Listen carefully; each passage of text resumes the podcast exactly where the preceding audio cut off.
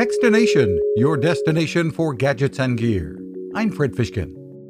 If you're considering the purchase of an electric vehicle, you're far from alone, especially with more incentives possibly on the horizon. Still, EVs make up just a tiny percentage of total vehicle sales in the U.S.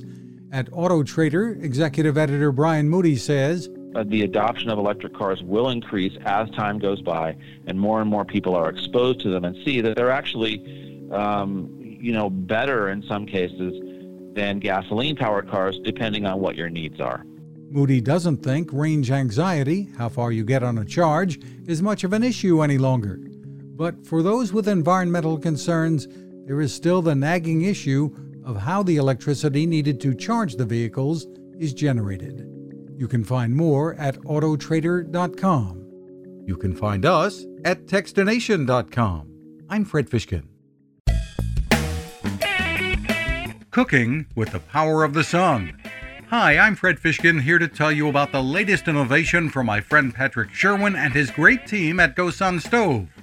The GoSun Fusion has arrived using the company's tried and true reflectors and a solar vacuum tube to get you cooking without the mess of charcoal, heavy propane tanks, or smoke. A really bright idea.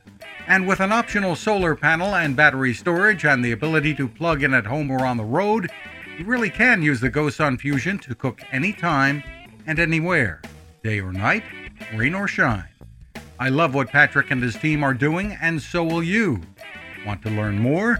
Head to gosun.co to check out all of the company's products and innovations and use the code TECHSTINATION to save 10%. That's gosun.co.